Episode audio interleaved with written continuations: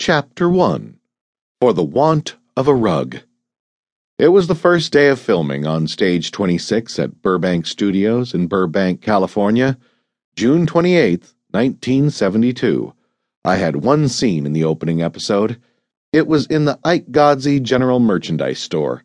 I was selling penny candy to the Walton kids as they made their way home from school. But my story as to how I became Ike Godsey started months earlier. In October of 1971, my daughter Erin was born to Louise and me. It was in the second year of owning my own real estate office, and business was good. I had 12 salespeople working for me, and the future looked exciting. If I kept my nose to the grindstone, our financial future was secure. I told Louise my idea. My acting career, which had sputtered and stammered for years, was about to be put to sleep I had been balancing my life between acting and selling real estate for ten years, but now the real estate future was brilliant, and I was in charge of great possibilities. My contract with my agent had expired, and the time was right. Louise and I agreed that to continue my acting career was an exercise in futility.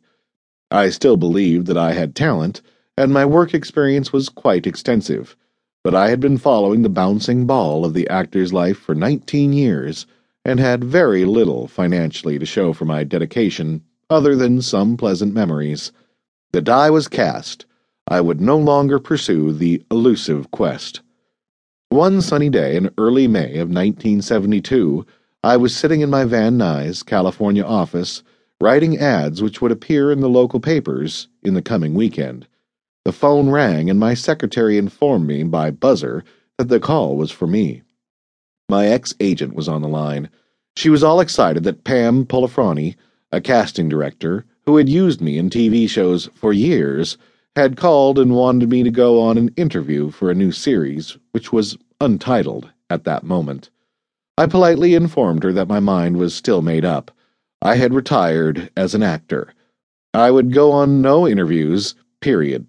She worked on me, telling me that Pam had called her. They wanted to meet me that it was a series starting on June 28th and sold for 13 weeks. She told me that I was a fool not to go on the audition. What could you lose by spending one hour against the possibilities of a long running TV program? She succeeded in wooing me from my business oriented attitude. The interview was set at 11:30 to the following day at CBS TV Center, a television studio that used to be called Republic Pictures. The next day, at approximately 11:15, I pulled into the studio lot and was given directions where to park from the guard at the gate. I can still remember my thoughts as I walked toward the office. I knew that the role was a country storekeeper. I kind of practiced my country drawl, which I had used many times. Howdy, ma'am. What can I do for you? Anything else you need? How about some yams? I got 'em on special. That'll be two dollars and sixteen cents. Y'all come back now? I smiled to myself as I readily prepared myself for whatever. As I entered the casting office, I gazed upon the same faces that I had been meeting at casting offices for years. We all had played the sidekick to the leading man dozens of times. Several guys remarked that they hadn't seen me in quite a while.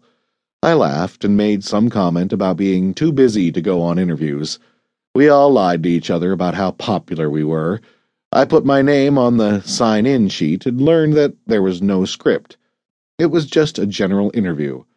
That usually meant that there would be a callback later on when they had a script. As I awaited my turn, I was getting negative. They were taking my valuable time away from my lucrative business.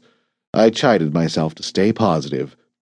I had agreed to take the interview, so give it my best shot. Apparently, I was the last actor called because no one else arrived after me.